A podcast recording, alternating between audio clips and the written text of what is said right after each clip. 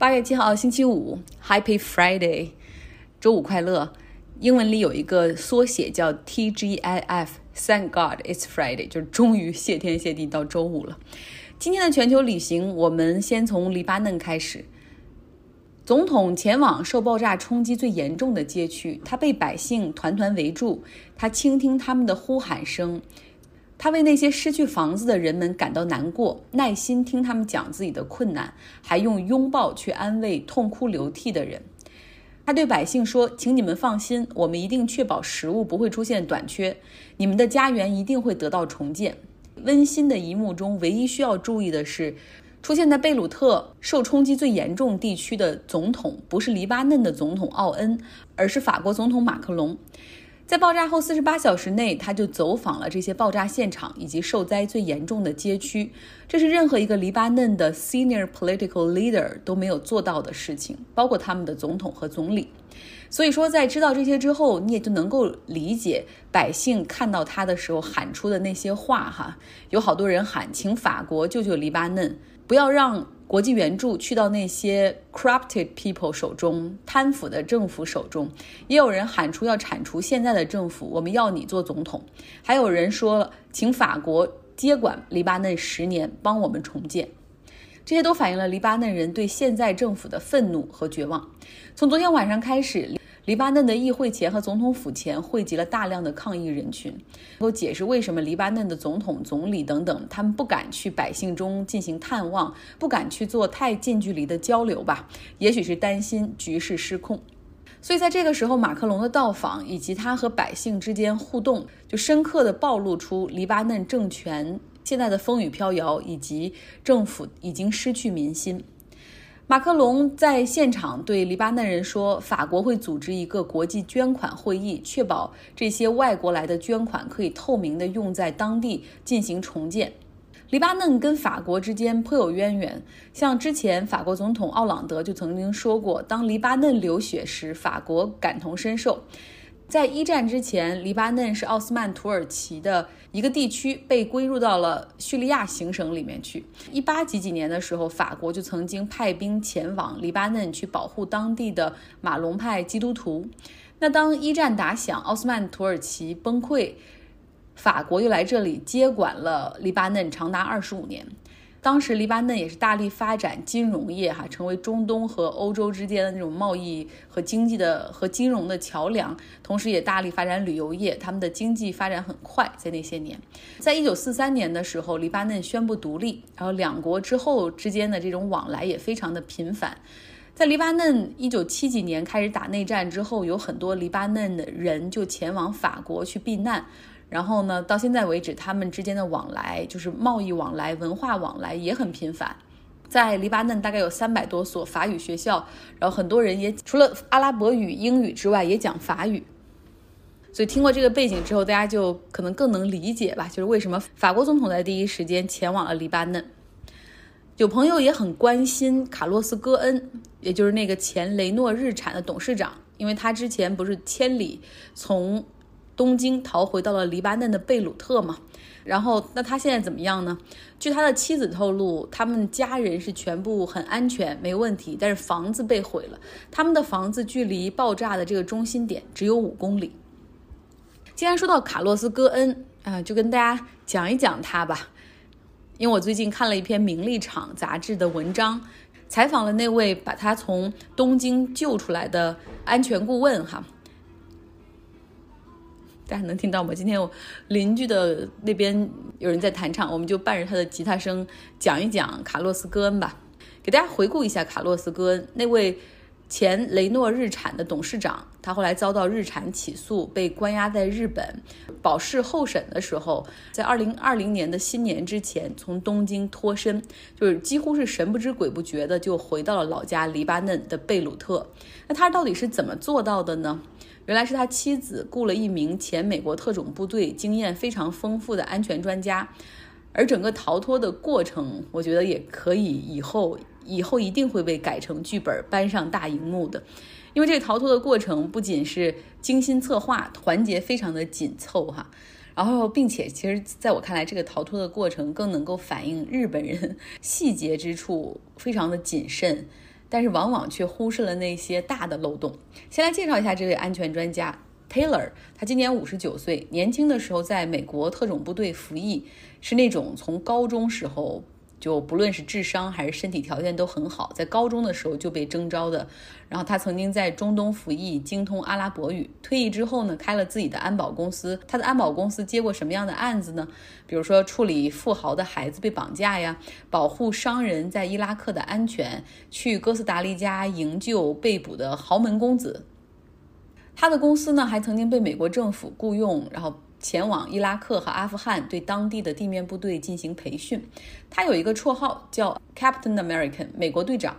他一般接到一个客户的需求，就通常会去找自己之前的兄弟啊、队友们去组队哈，然后进行大量的信信息和情报搜查，然后商量策略。大家可以想象一下十一罗汉的感觉。团队中有人负责 IT，有人负责。交通运输有人负责联络情报，也有人负责制造和采购道具等等。那是有一个黎巴嫩商人叫阿里，他和戈恩的家族是好朋友，曾经请过 Taylor 做过安保，于是他就想请这个 Taylor 出山帮忙营救科恩。Taylor 在询问过律师，哈，就是问说，如果从日本营救一个有着法国、黎巴嫩和巴西国籍的这么一个人。这种情况是否会对他在美国会受到什么影响？他是否会被起诉？确定比较安全之后，他同意接下这个活儿。然后他前往黎巴嫩和卡洛斯·戈恩的妻子见了面，开始策划营救。首先，他要搞清楚戈恩目前的状况。戈恩呢，在交了九百万美元的保释金之后，他一直是待在东京他自己的房子里。由于担心他会逃走。这公寓门口有检察官办公室的人负责定点监控，同时日产、尼桑、日产还派了两个私家侦探也在那儿蹲点，就是怕他跑。同时，法院对戈恩的活动范围设置非常有限，他可以出来散步，然后呢，也可以去法庭作证，可以和律师见面，还可以去附近的凯悦酒店用餐，仅此而已。检察官办公室还在戈恩的公寓里放了一个监控器，所以感觉真是天罗地网。但是，只要进一步细心观察，Taylor 就发现了漏洞。首先，这个监控器并不是实时传输的。日本检察官办公室每周会来一次收这个录像，可能是周一周二或者周三。所以，这意味着，假如说戈恩是周四逃走的话，他们大概要几天之后才会发现。另外一个漏洞就是。日本的检察官并没有让戈恩佩戴电子脚铐，就是那种电子监控器，而且之前是没收了他的黎巴嫩和巴西护照，但是戈恩本人还持有着自己的法国护照，所以绝对有机会。第二步就是想怎么走呢？日本是一个岛国。两种方法离开日本，一个是坐船，一个是坐飞机。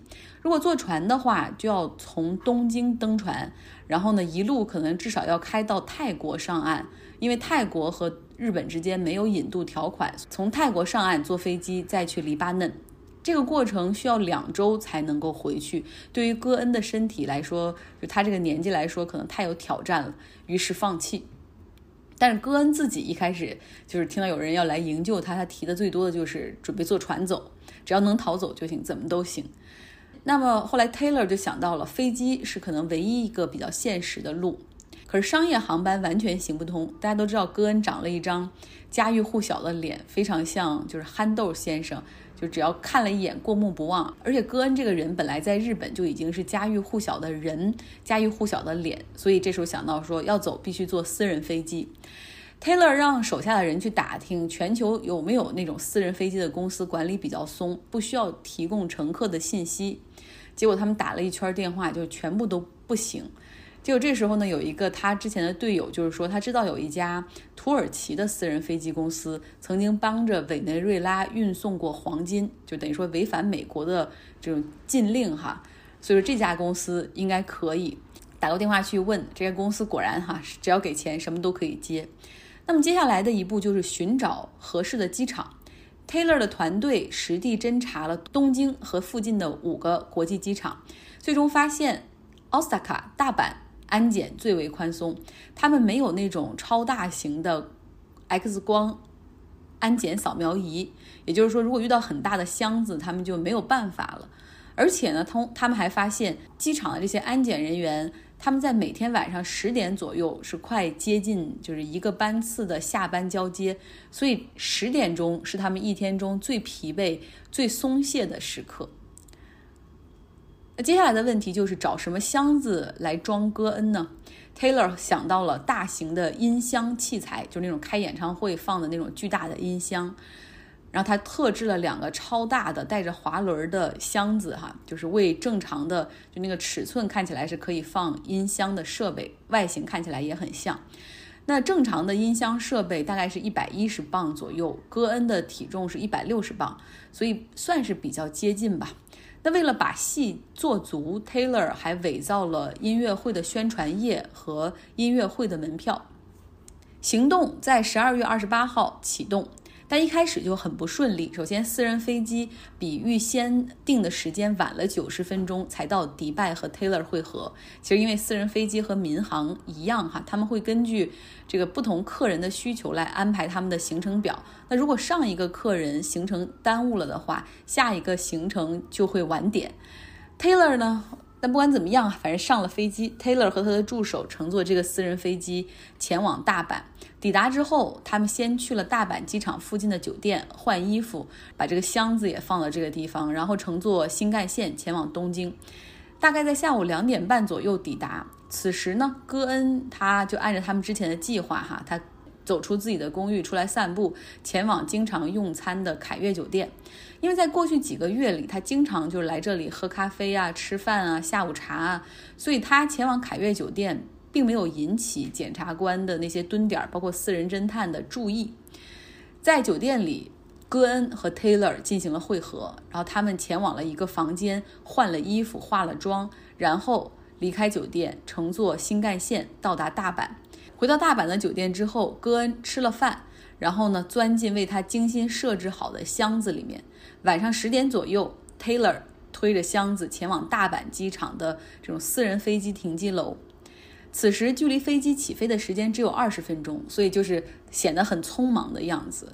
在大阪的这个安检人员看来，就是贵客很匆忙，而且他们刚刚结束了一场演出，要赶去下一个国家，还给他们看了演出的画册和门票。那这个大阪的机场工作人员，他们很有服务意识哈，就是哎呀，马上就放行，一个箱子都没有开开箱检查，一路小跑帮助顾客快速完成通关，然后成功送上飞机。就这样，戈恩上了这个私人飞机，从东京离开，飞抵伊斯坦布尔，之后呢，在那儿又换成另外一个私人飞机，回到他的家乡贝鲁特。今天的节目就到这儿，知道大家明天要享受周末。明天我也可以休息，虽然我是周五的时间，因为我我们公司最近有一个很大的 milestone，有一个大的 project，终于接电上网了，一个海上风电的项目终于接电上网了。老板也知道，就是可能给奖金没有这个额外的预算，他就放一天假，让大家来 celebrate，挺好的。好啦 e n j o y 你的周末，享受周末，我们周一再见。